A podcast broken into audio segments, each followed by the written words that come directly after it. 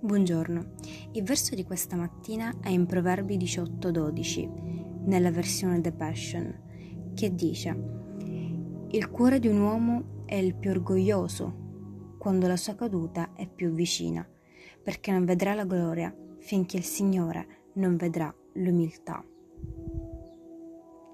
Il cuore di Gesù è dolce, è umile, non è una qualità su cui ha dovuto lavorare No, è il suo cuore d'amore che parla. Gesù è il nostro modello di umiltà. Questa mattina ti incoraggio a lavorare sul tuo carattere di umiltà, ad imitarlo, cercando di assomigliargli un po' di più ogni giorno.